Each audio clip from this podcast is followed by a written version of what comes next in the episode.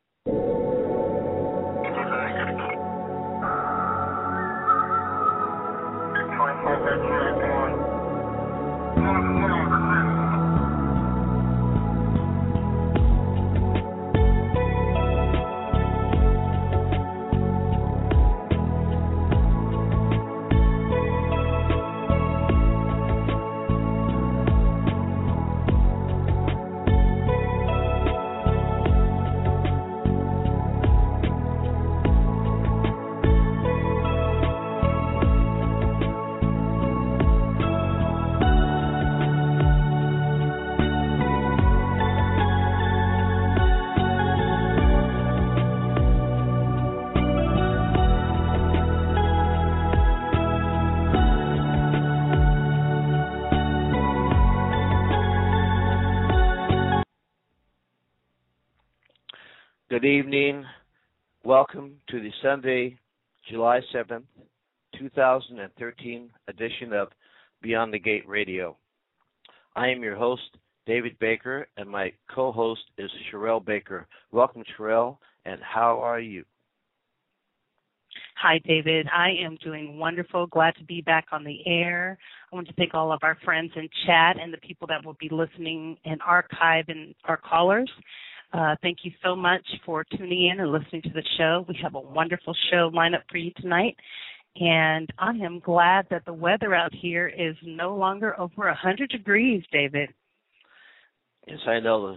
In California, the Northern California, where we're located, the uh, Northern Bay Area in Marin County, is blue skies and probably in, in the 80s right now, which is better than the hundreds we've experienced recently. But some people have you know, thunderstorms and whatnot. So I suppose we're just very fortunate to have what we have at this time. But anyway, for over three years, we have been bringing you great shows with amazing guests. If you like our shows, press the follow button on the show page.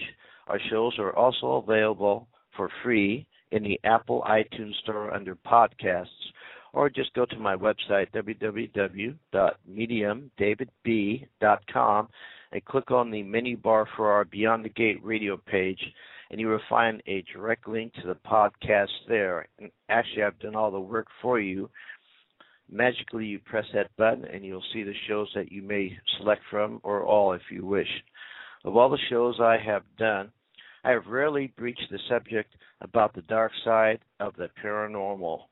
It is an aspect of the realm of the supernatural that many people encounter and is often misunderstood. Our guest will explain the difference between the supernatural and the preternatural, and we will be asking him other questions as well. Now, let me tell you a little about tonight's guest. Bishop James Long studied for the Roman Catholic priesthood for six years. It was during his years in the seminary that Bishop Long received solid formation both academic and spiritual. Through prayer and discernment, Bishop Long accepted God's call to become an independent Catholic priest. He was ordained a deacon, priest, and was consecrated a bishop with the Old Catholic Church. Since he was five years old, Bishop Long knew that he wanted to be a priest. However, he knew that he was also called to study demonology and at the age of nine he began to study anything he could on the subject. Not only did Bishop Long answer God's call to serve as a priest, but he also answered the call to serve the people of God as a chief exorcist of the United States Old Catholic Church.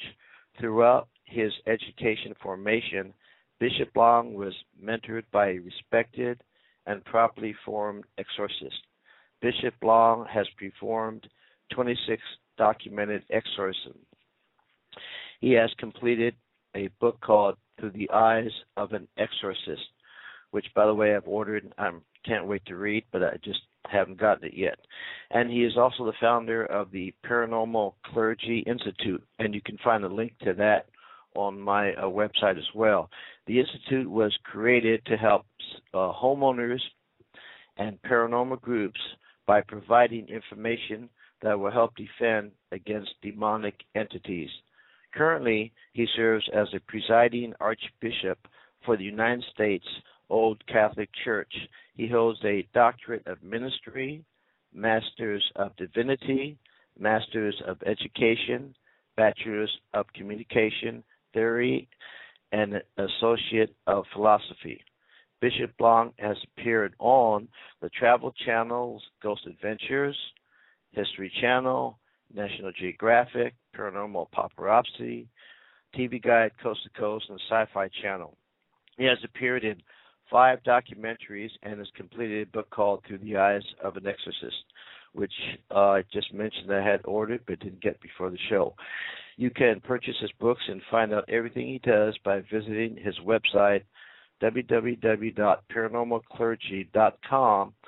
And if you're listening to the show now and on the radio page, look on the bottom of this bio, and there's a direct link to his website. And uh, if we have time, we will take some call callers later, of course.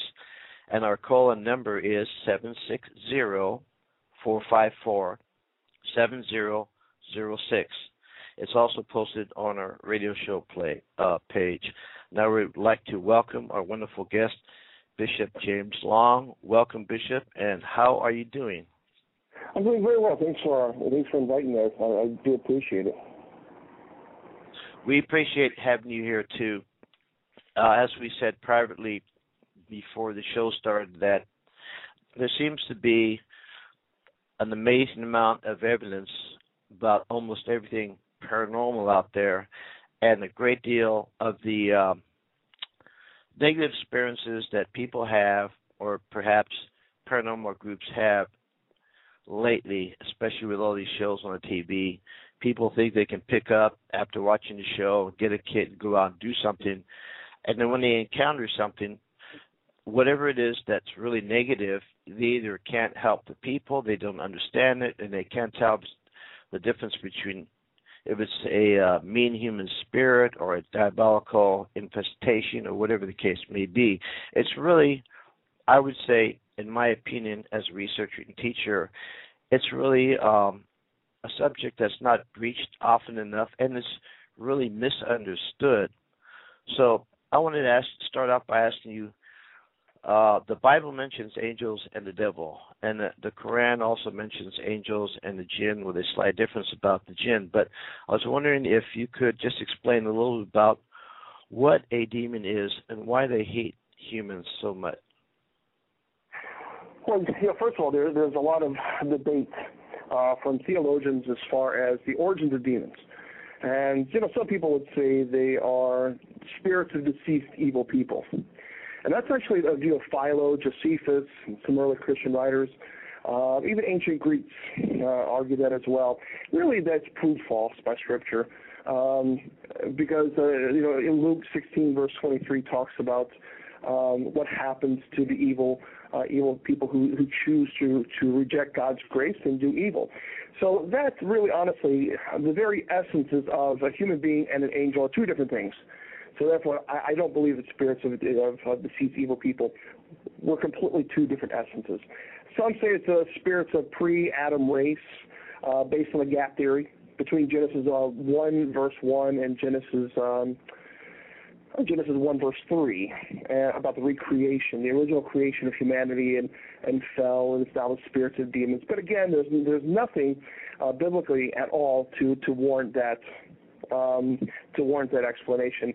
Other people say it's offspring of uh, angels and women, uh, talking about incubus. And, and again, really, uh, people that, that really is unfortunate that people are, are trying to say that because they don't quite understand what an incubus and succubus are and what they actually do. And so, therefore, the, the, the thought that they're offspring of human beings and, and demonic entities just um, it's based on the sons of God in Genesis 6, verse 2, where you know angels basically it was believed to have relations with daughters of men, and they produced right. uh, an offspring. Hmm? Right, I remember reading that. Um, but what what are the differences between the incubus and the succubus? I wasn't sure about that. Well, a demonic entity on the incubus level will attack uh, women on a sexual nature, and a succubus attacks men on a sexual nature But with offspring of angels and women, or demonic entities and women, they'll say it's Nephilim. Uh, it's because of the, they they say Genesis um, chapter six verse four. You see, they, they say see they were demons. That, that, so they people will try to say that Nephilims were actually um, these offsprings, and and quite honestly, that's that's, that's not true um, at all. And as a matter of fact, there's no indication at all that Nephilims were demons at all. And if you look at the actual translation, the proper translation of Scripture, they were probably seen as heroes or fierce warriors. So the translation is, is incorrect. What I believe and makes more sense theologically is they were fallen, uh, unconfined angels who have rejected God's grace, who refuse to acknowledge that, that humankind is created in the image of God. And so that is what I think theologically is more sound than all of them. That, that's very interesting. And I don't mean to get off the track, but since she brought that up, you know, there's a whole cacophony, so to speak, of dark entities which may seem to act different, or people think that it could be an incubus, succubus, a shadow person, or something else. The uh, in the Muhammad belief, they say that the jinn were made from smokeless fire, and they they created and they ruled the earth, and then God created humankind, and God said, "I made some superior beings. You know, you should bow to them." And they didn't want to, so now they're against us. But they believe that there's good and bad jinn, and the Jewish people believe in the dybbuk, uh, which is similar in nature to that so it was really quite confusing. But just sticking, not going too far off the track, just coming back to what you know you're trained for and you've experienced and know. As I said earlier, there seems to be a whole plethora of different types of spirits that some people say that's a shadow person, that's a nasty human being, incubus, succubus, or something else, demonic or whatever. So, can you classify them in a category, or are there subcategories like is there like in the demonic for example like generals and lieutenants and other types of beings that fall under that class? Could you kind of clear that up with us? Yeah when you're talking first of all when of course when you're talking about jinn um, it is believed, obviously, with the Muslim faith that they do exist and they are created by Allah uh, to, of course, do good and do evil. And so, therefore, jinns, there are many Muslims who believe that not all jinns are evil. And so, however, with, when we're talking about demonic entities, fallen angels who have rejected God's grace, we're talking about uh, entities who wish harm uh, to the very people that um, that God created. We're, we're created in the image of God. And I think that people have got to understand that we are created in His image.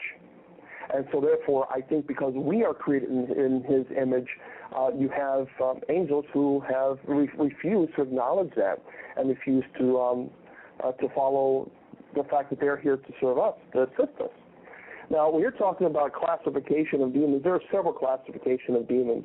Uh, until you know, there's uh, the first hierarchy. Well, actually, um, uh, Michael used to it was his first hierarchy, and then of course the second hierarchy and third hierarchy. Uh, Barrett's classification of demons uh, by actual um, I guess, uh, like for example, Beelzebub, idolaters. Uh, there's other there's other demonic entities that are that are coincide with certain things, like witches and warlocks and vile revengers. However, I do not believe that witches are evil. Uh, I just I just people who who people who who participate in that type of way of life, I I just don't go to the um, extreme. There's also a classification by month classification by office. So it's very, very detailed. When you start talking about demonic entities, and depending on which classification there is, there's a, quite a few. There's a lot of theologians out there who try to classify them to try to understand their their ultimate essence. But no matter what you see, and those classifications are good. Uh, we've, you know, it explains uh, the, or at least it tries to explain the demonic entity's goal or what they try to strive on, uh, what they manipulate, whether it be lust, whether it be uh, alcohol abuse, or whatever it might be. But the fact is, is in the end, if you forget all the classifications, if you forget all the first hierarchy, second hierarchy, third hierarchy, if you forget everything, the ultimate goal for a demonic entity is to hurt God. That that I agree with. And the way, of course, they hurt God is to hurt the very ones that God loves most, which is us. Which is so us. Therefore, if they if they hurt us, they directly hurt God. That that's it right there. That's it. That makes total sense. Now, I'll be kind of jumping around. I tried to have this to go in a specific order, but as I told you earlier, it could go anywhere. Uh, Sure. Led by spirit. one of the most common misunderstood things by the general public would be possession. First of all, I don't think that they perhaps know that possession, you know, true full possession i- is rare, even though it can occur, but it's rare. But that they don't realize that there are. Well, let me ask you this: Is it true that there are about three stages the devil takes that could lead up to possession, like temptation, oppression, and obsession, and there's different degrees of it, and what is the result? Well, yeah, we are talking about. Uh, I've simplified it to the point where a lot of people can understand it, uh, and, and it just makes a lot of sense when you, at least for me, when I compartmentalize uh, these the stages of what I have seen, and, the stages that I have clearly have seen are infestation, and then leading to oppression, and that leads to possession. Now, under the stage of, of oppression, that is a very detailed stage. It's not just a simple web begins to interact and attack the person. Uh, it- it's a very, it's far more detailed and, and more in depth than what people think. Now, I don't go into great um, knowledge on each one, no matter if I do conferences or if I do radio, and, and here's why. There are far too many people within the paranormal community who now have read books or who have heard um, uh, whether it be you know um, a speak or a speak or whatever it might be, and then they go out and they say that they're exorcists. That really is becoming a major, major problem. So there are some things that really uh, should not be discussed, and so I, I, True. uh, I think uh, for a very, very basic, basic outline: infestation, oppression, possession. And uh, but I will tell you that when you're talking about oppression, it's a very, very in-depth and quite dangerous stage. I totally believe that. And um I was on a, a show one particular time, actually a couple, them, but this person stated that, oh yeah, I get rid of demons and this and that, but she couldn't give any background to prove that she was properly trained. And during the show, she said she tells me that, oh yes, I usually do the show from here, but I have to go over here to do the show because I said because why? And this is before the show starts because the demons that are in my home are bothering me Wow. and uh so I'm doing it from a different area. And then all the power went dead and I finally got recontacted back and she said this never happened before. And then we went on with the show but there was lots of static interruptions. And when you listen to the show later you can hear you know with headphones on growling and nasty words and stuff. And this is not the first show that's happened to me on. And I'm just saying that you know as we discussed earlier whenever the rare times that I've tried to do something with a show or somebody's told me about they're doing research or going to teach or whatever about it, they seem to get messed with with these outside influences. Well, I, I think what you have, uh, to be honest with you, and I've been doing this for a very, very long time, and I think what you have and what I have seen is I have seen a, an epidemic within the paranormal community, and I serve the paranormal community, so, uh, but I have seen an epidemic where there are far too many people who are playing demonologists and exorcists and who have absolutely no training whatsoever, no business, and uh, performing these rituals. None, none at all. And and yet they're doing it. Here's what here's what bothers me about this. Number one, there are people who are performing the solemn rite of exorcism, and they're not ordained. They're they're not, they're not a Catholic priest. Now, uh, they're not trained. Now, some people say, "Well, Bishop Long, that's not fair. You're just, you're, you're not being inclusive." Listen, the solemn rite of exorcism is not. I, I didn't write the prayer, so uh, this is not something that I wrote. And people have got to understand when you're talking about first of all, when you're talking about the solemn rite, and that's that is a ritual that is performed on someone who is possessed, validly possessed. The, the very first mentioning of the solemn rite was actually written in, by Pope Cornelius in 253. Now, and is a very ancient rite. And even the medieval, medieval rites of exorcism included renunciation of the devil in 1614. Uh, it, it, was this is it's such an ancient ritual, and the rubrics, the rules of the rite, not rules that I wrote, but rules of the rite state that if you are not a Catholic priest, validly ordained and trained, you have no business even reading this ritual. And, wow. It says. And additionally, in the in 1614, didn't they state that um, the under the authority of the bishop, permission must be gained, otherwise you cannot do it. Actually, actually, the first form rite of exorcism was written in 1614.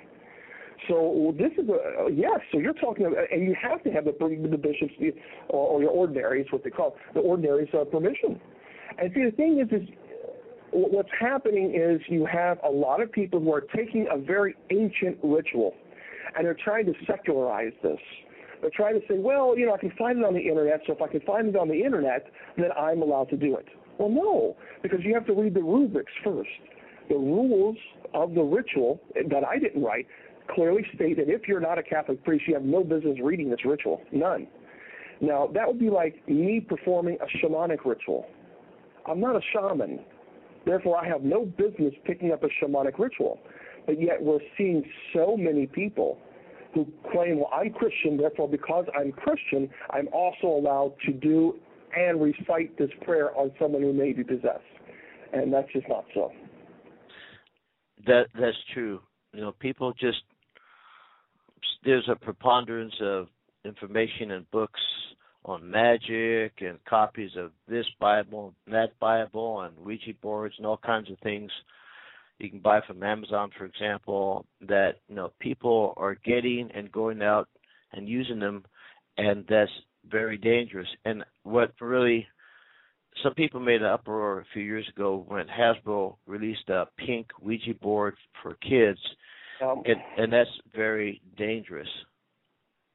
Yeah, there's a, a pink Ouija board for kids, and I've seen a blue Ouija board for boys. Um, I've seen several things that are um, that, that clearly are trying to reduce it. And of course, you know, I understand that the, the makers of the Ouija board, you know, believe it's just a toy. Well, but the intent of that toy is where the problem lies. I totally. That's true.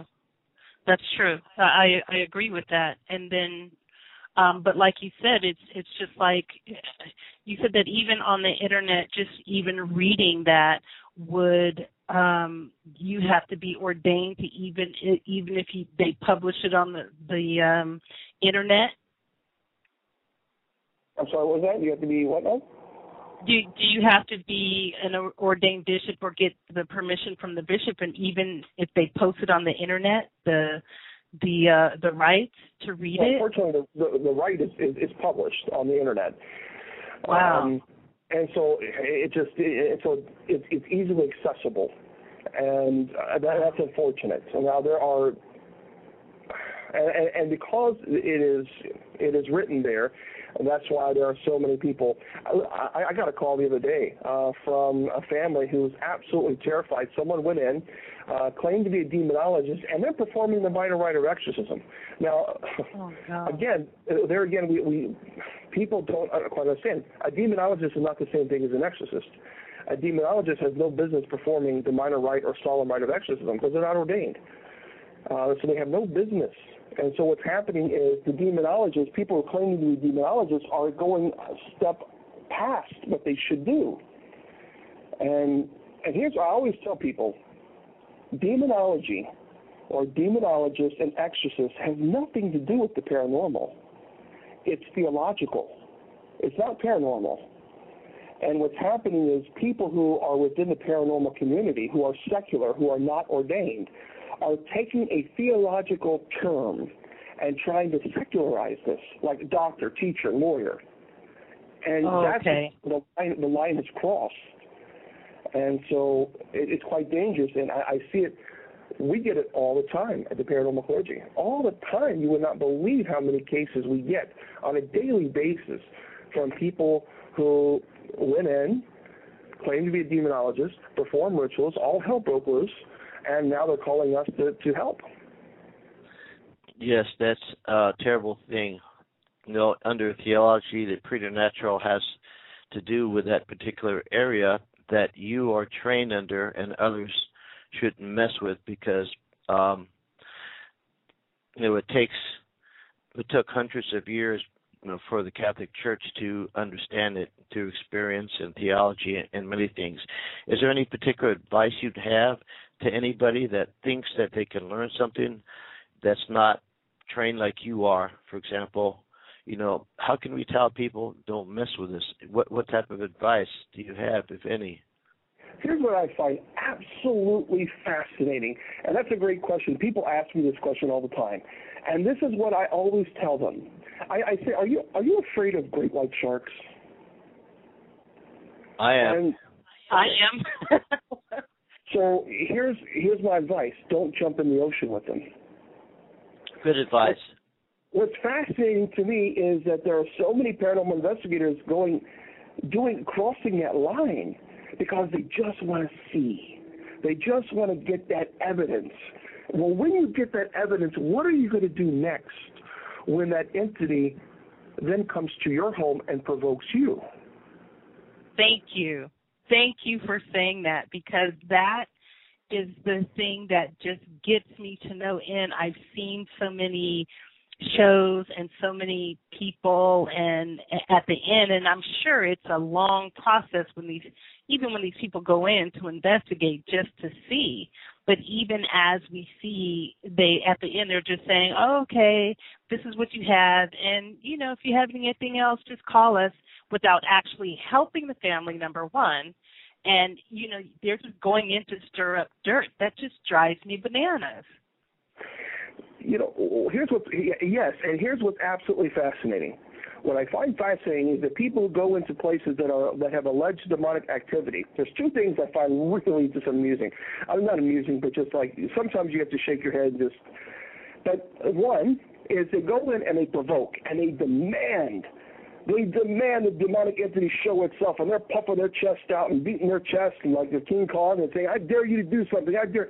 A demonic entity is looking at those people, and, and the demonic entity is saying, "I will show myself to you when you're sick, when you're ill." When your wife or husband has lost, uh, loses you, or they leave you, or when you lose a job, or when you're depressed, or when you're anxious, or when you're so down and out, that you hit rock bottom, that's what I'm going to show you.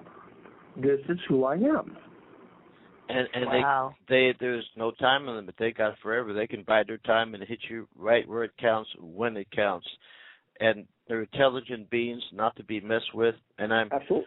told that priests, when they're doing an exorcism, they're not to engage the entity either. They are just to continue with the prayers. So you know that makes a lot of sense. Um, priests exorcists who perform this ritual are un- always, always, for the rest of their lives, they will always be under the stage of oppression for the rest of their lives. Because once you get into this ministry and you come across a true demonic case, then it is now aware of you, and you are now aware that you can never close that door. Once you go past, once you cross that line, then it'll never stop. Okay, go ahead. Go ahead. So you made some good points here, which brings to, to two questions. One is that um, on your website you help people and you have lists for people to look at, you know, to uh, think about if they have problems with a person or their property. So, you know, I just want to remind the listeners that you know if there's something wrong in your home, just don't go running to his website.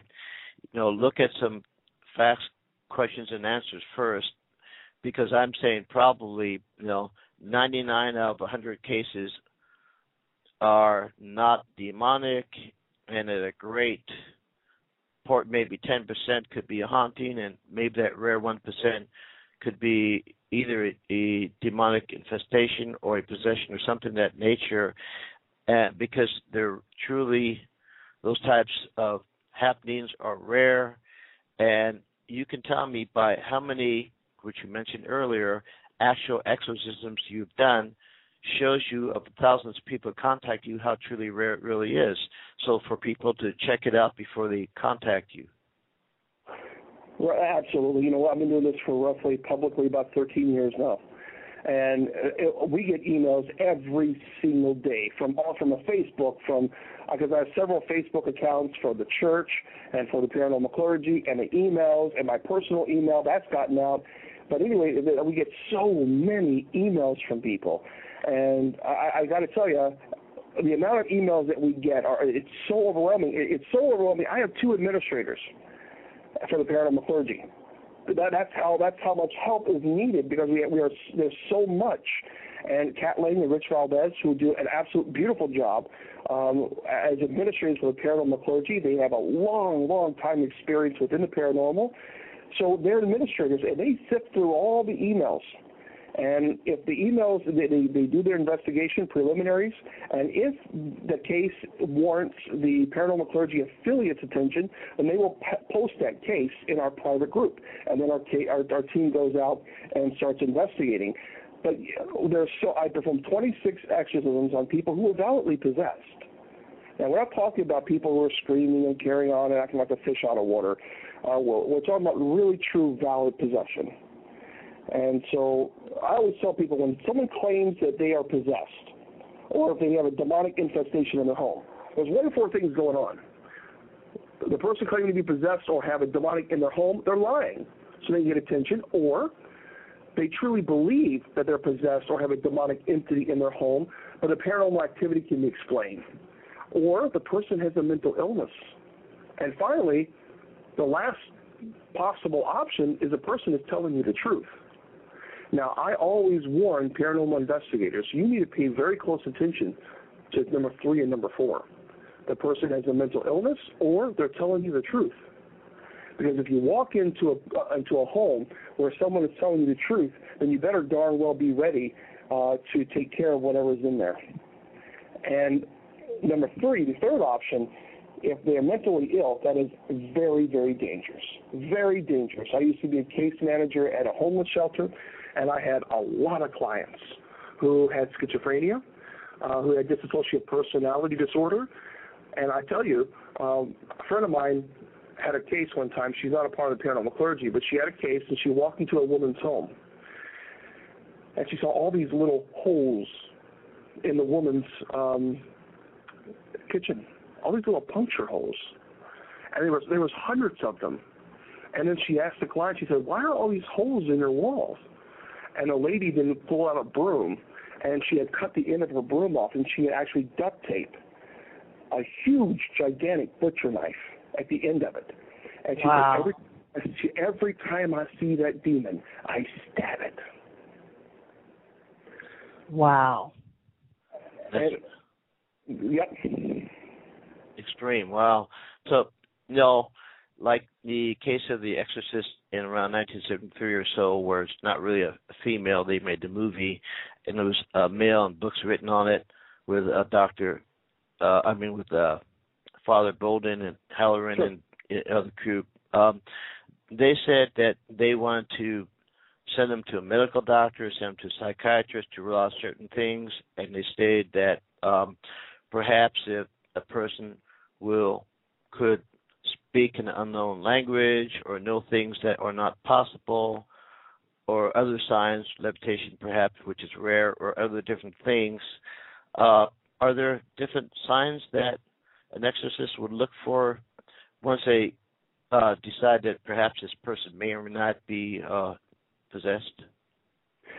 Yeah, and and when you're talking about the several of the signs, um, certainly when you walk into a place where someone is validly possessed, there is a presence, no question. No, there's no guessing. You don't have to guess if a demonic entity is actually present. You absolutely know. There is no question about it. The overwhelming feeling of oppression is, is quite um, is quite heavy. And uh, then you have other other stages, which I will not I will not describe those stages uh, of an exorcism. But I will tell you this: there are absolutely signs to know if someone is dealing with a mental illness versus if someone is truly possessed. I mean, a person who's mentally ill will not have knowledge of future events or hidden things. So an exorcist will do things privately that no one else will know. The exorcist is beginning to provoke. Not provoking by, come on, demon, show, show yourself, I dare you, but provocation through prayer. And quite often, the demonic entity will begin to um, mimic or, or make fun of or become very aggressive when no one else knows what the exorcist is doing, but the demonic entity will do, will know. Uh, the, the, the possessed will have superhuman strength. They will absolutely speak in unknown or strange languages. For example, if I begin to speak the Our, the Our Father in Aramaic, I believe the you know, um, and, and I, I begin to speak it, it will actually speak the Our Father backwards in, in, in Aramaic. So I don't know how to speak the, the Our Father backwards in Aramaic. I, I wouldn't I wouldn't even know where to begin to do that, but That's, it will. That's amazing.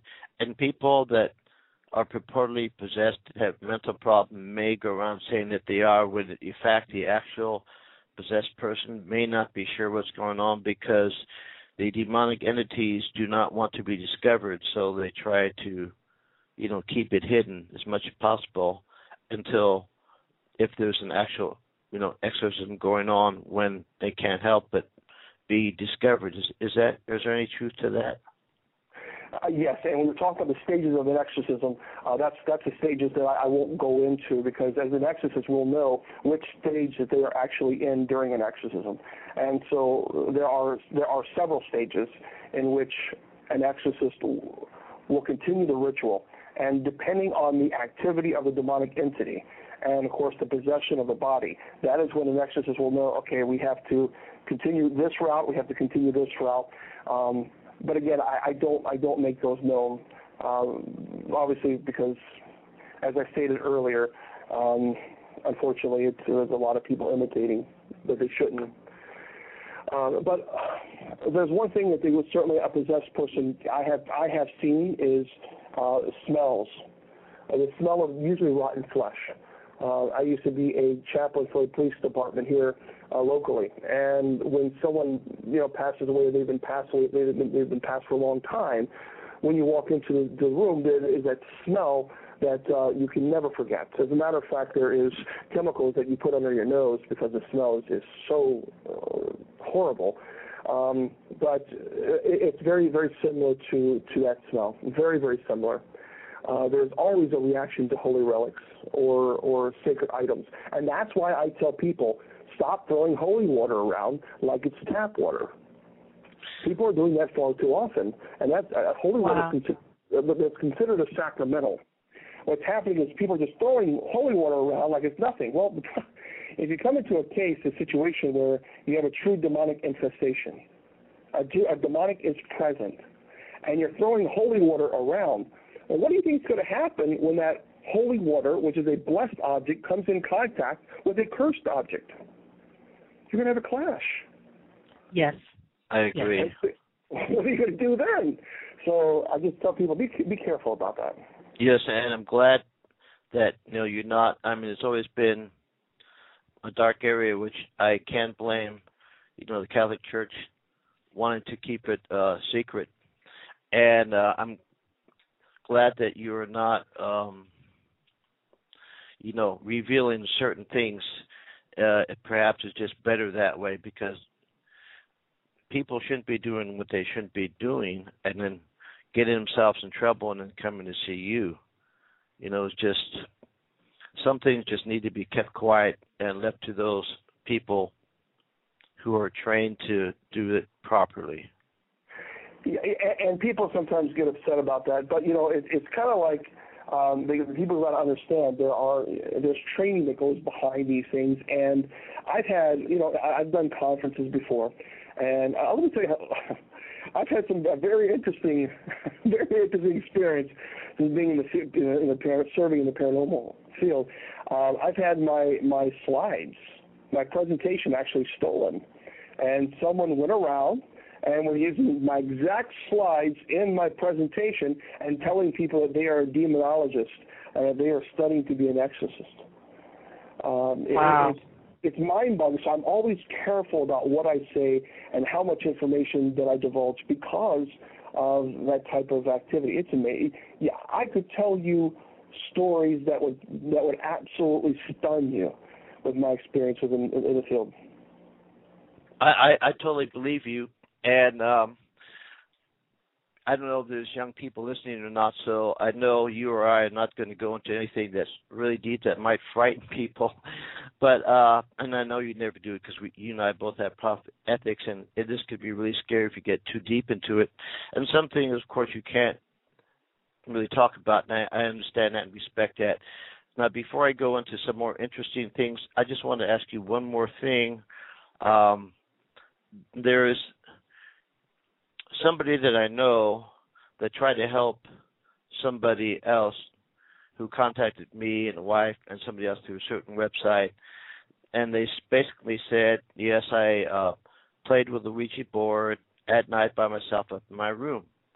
Then this entity comes and says that, "Oh, I'm your um, spirit guide. You should smoke marijuana for your health and this and that," and basically tricked him into inviting him in. Once that happened, this guy has, you know, had things happen to him that nobody would like to happen when they're in bed, including being roughed up, slapped around, and scratched, and all these different things. I told you know that's what made me want to get websites like yours to help people. I I couldn't help them, and and at that time I, I refused, but said I'd try to find help, and so did the wife. But the other person that I know, who's a great friend of ours, had said, told us that this person was coming over because this person was staying with us for a while, and I have a special room out in the back, and said, "I'm going to help him." I said, "Oh no, you shouldn't help that person." And she said, "Well, I've gotten rid of spirits before, and this and that." And I told her this is different. She said, "Let me give it a try." And I said, "Well, take your cell phone with you." Uh, just in case something happens, and I'm not really sure, you know. But anyway, a few minutes into it, I went out there. This guy was like nobody had ever seen before. He stood up. He was angry. He wanted to be helped. Now he turned all red. His face kind of distorted a little bit. Like I thought I needed my glasses on because it looked like it was changing to a little bit different face. Uh, his eyes, and I'm telling you, the first time I've ever seen it scared the heck out of me. But you know, I stopped it in time. His eyes turned solid black, and I told this other person to stop this now. Let's get him out of here, and we did now, um, she moved to, I don't want to say her name, but to another continent. And sometime after that, she was out horseback riding with friends, and she was thrown off her horse. Horse got spooked or something and hit her head on a rock, almost died, was put in a induced coma, and eventually took time to recover. Do you think that could be a repercussion for her trying to help that person? Oh, absolutely. And I, I think um, what happens here's here's what people have got to understand something. Um, a lot of people, especially who are not properly trained, what they will do is they will say, "Now I'm a Christian, and therefore, because I'm a Christian, I can go out and cast out demons." And yet they forget about what Christ did to the apostles before he told them to go cast out demons, and that was breathing the Holy Spirit upon them, ordination. And then he said, "Go cast out demons."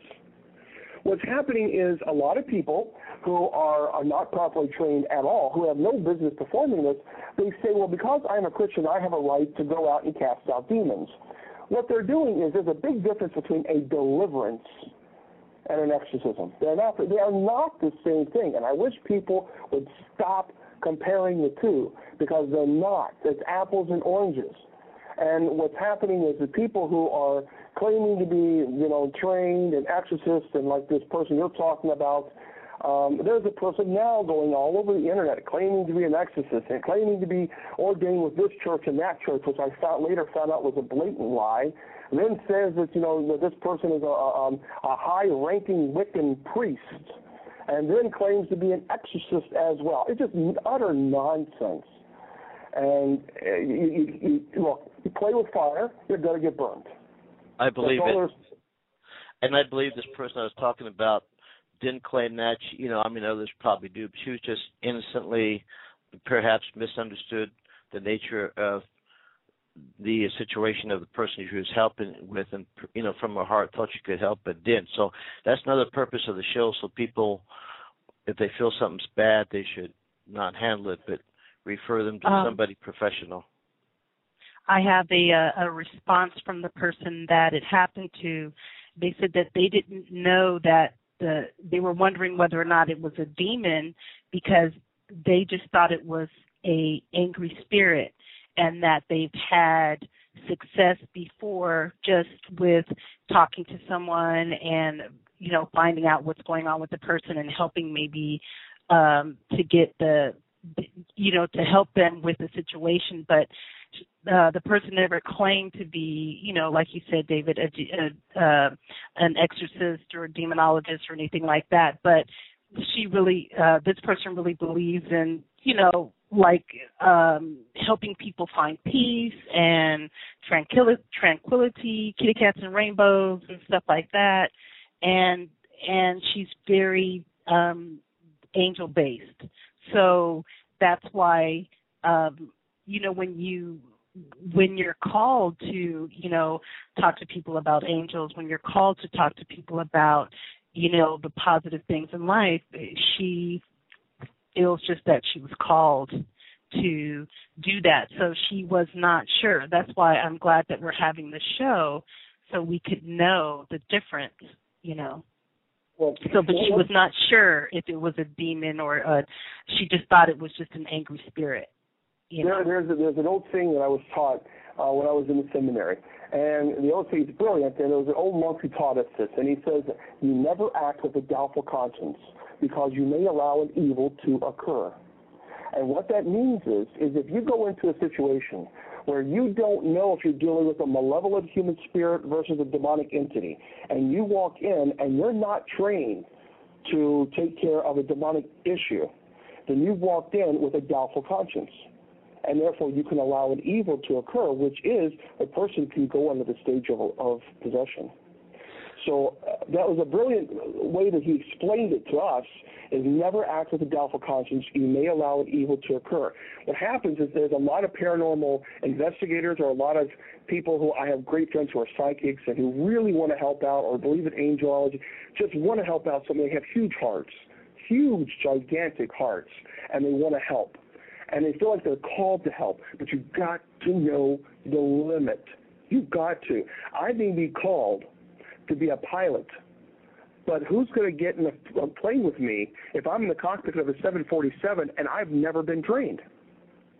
True. No one, no one's.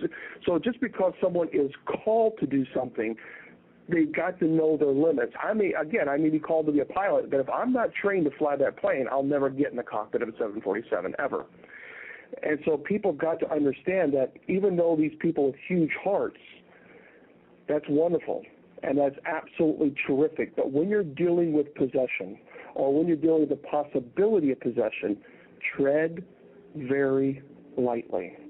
That makes a great deal of sense. And I believe there's not enough, let's just say psychics, for example, that teach people how to use their gifts as have we said before, you know, they teach you all angels, kitty cats, rainbows, spirit guide this, not go out and do your stuff. They fail to warn them uh, about protocols, procedures, and protection against the dark, and not to mess with it, and to refer them to somebody else or whatever. So that thing needs to be changed. But be, but now that we've said that, could I ask you something? If you're allowed to talk about something that we've all seen on TV, could we ask you a little bit about, you know, Bobby Mackey's on the Ghost oh, Bobby Mackey's, yeah. Yes. Can you tell us a little bit about that? Whatever you choose to tell us. I can whatever you would like for me to um, talk about. I'm, I'm I can talk about anything you like. I I have a quick question, guys. Before we start on that, um, I'm still commu- in communicate with the person that had the uh, incident, and they would like to know um, from both of you, if possible, um, would would that entity still be attached to them. And because um they still feel that things don't seem to make sense that they they have like uh, anger that's out of character and stuff like that. Yeah that's when you're dealing with that you're dealing with oppression. And keep in mind malevolent human spirits can attach as well. So it's not always demonic. So malevolent human spirits uh, can certainly attach to a person who's wanting to help, uh, who has the big heart and who wants to go out and try to assist. But the problem is, is once you do that, you're putting yourself at great risk, and not only yourself, but those people whom you live with, or you know, in your in your own home. And so what happens is attachments are very, very they occur quite easily, especially in malevolent human spirit cases, where it'll attach to you, and then you go into the stage of oppression where you clearly know that we're talking about not demonic, but let's say malevolent human spirit, where it actually interacts with, as many people say, your energy, or uh, basically very short-tempered, incredibly short-tempered, almost isolating yourself uh, from all your family members and friends uh, okay. to a point where you want nothing to do with anybody, and even thoughts horrible thoughts that are coming into your head that you know are not your thoughts. And really, the the one way to and that's when they're talking about deliverance. See, under those stage, then you're talking about a deliverance can be done. In other words, a, and, and that can be done by laity, which is praying over the person for the deliverance of any form of attachment. But now that's not okay. possession. That's different than a possession. And and the person can actually take a stand and and a way to defeat any type of attachment, or especially if they're very short-tempered or having ill thoughts, is immediately when they're having those ill thoughts that they normally never would. Someone told me that uh, they they love their animals, that their animals are their children, but after a case, they actually had thoughts of picking up their their animal and throwing them against the wall.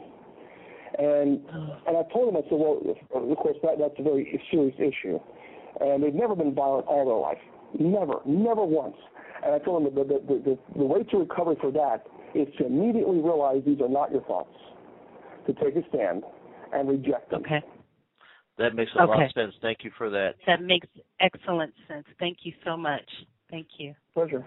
Uh, you know, it's, we have about nine minutes left. I'm kind of torn between asking you about Bobby Mackey's or some interesting case you know, with only the details that you wish to disclose, of course, about that either fascinated or shocked you or you wanted to I can do both very quickly. How can you okay. do both and make you happy? How's that? Okay, that's great. Um, I will say this: Bobby Mackey's guys on Bobby Mackey's several episodes with the Aggressive Interest Game uh, guys, and, and they're great guys. They're very, very fantastic guys. And I will tell you this: uh, Zach uh, had been going through pure hell, absolute pure hell in his home. And I, t- I, I talked to Zach. I asked him to go public with some things that are occurring in this home, and he did to let people know that there are consequences for his actions. Now, I have been working with Zach, and so far he seems to be doing much, much better. I will tell you that everything that they found at Bobby Mackey's was 100% legitimate. I, I, no question. I would never listen. I'm not. You know, I'm not paid by Ghost Adventures. So I, I don't I don't get paid for this ministry, so it's 100% free. So there's there's no real benefit for me to lie at all, zero, because there's, there's no there's no financial benefit, there's nothing, and so I will only tell the truth, and I will tell you that 100% without question, without doubt, I can I can verify, I can vouch for the activity that we captured at Bobby Mackey's. There were things that they did not put in there because it was so sensitive, so sensitive material that was discovered through EVP work and disembodied voice that it was too it was too personal to the guys. That's all I'll say about that. Uh, it, it, it became a very personal attack, and even to the point where Zach went down. And so I will I will absolutely vouch for because I even have my personal EVPs, and the EVPs were were very very aggressive, incredibly aggressive. And a quick story about this. Actually, after we did the minor rite of exorcism on the Bobby Mackeys, a group called us two weeks later and was very angry with me because no activity was occurring there. Because they went to do an investigation wow. and they got angry and they started posting all over the internet how it, you know they are so upset and, uh, and I was like, you got to be kidding me! It's like you're complaining that a great white shark didn't bite you. Amazing. And I will tell you a case that I will uh, that, that will always be with me for the rest of my life. She was a 68 year old woman. She was like a grandmother. She was the most wonderful human being in the world. I loved her, loved her so much. She was, but she was going through absolute pure hell. Um, she actually, this was an incubus case, and when I got involved with her, uh, I was, I gotta say this, uh, kind of both orifices, I say, in her private regions were ripped apart. They were literally ripped. And so she was in the hospital uh, under Wow. doctor's care, and she was admitted.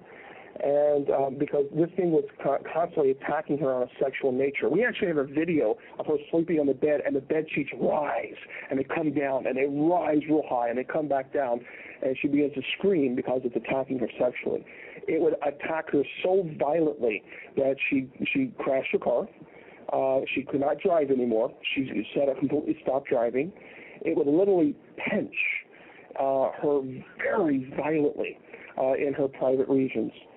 And um, so we, we worked with her and worked with her and worked with her, and finally, about a year, uh, she was free from all, all this activity. But you know, she passed away. But she lived a, a, a year without being attacked, and it was it was a very violent, vicious attack. That is really the worst of the worst. That's amazing. You know, this is real. It's been documented not just in recent time, but for centuries, and uh, by you know very credible people. And some people that play around with it in the wrong way.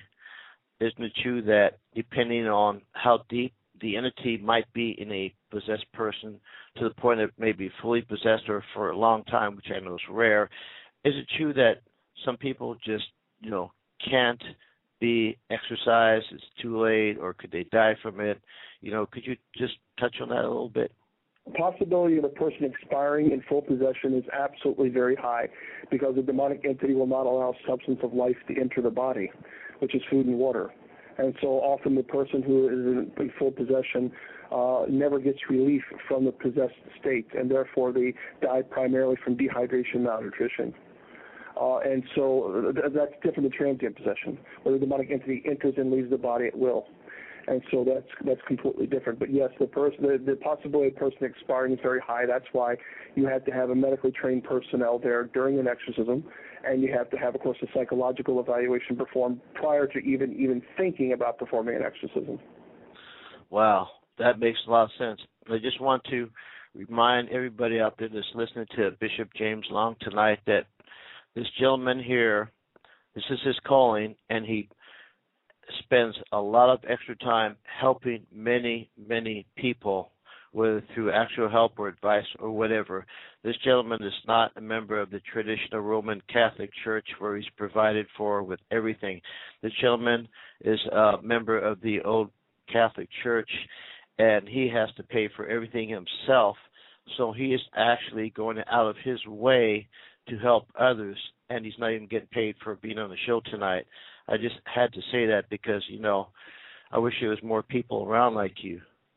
I, you know, I really, I really, really appreciate that very much. I, I, I, do, and um, I just keep doing what I what I do, and I'm very passionate about this. And I will tell you this quickly: uh, I, I have a lot of you know education behind me, and I'll tell you, I spend about 60 hours a week on this every week.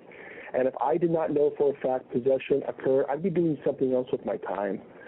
Um, so, but it's a passion, it's a calling, and the only thing that I can do is answer the call and keep serving, and uh, that's what I'm here for.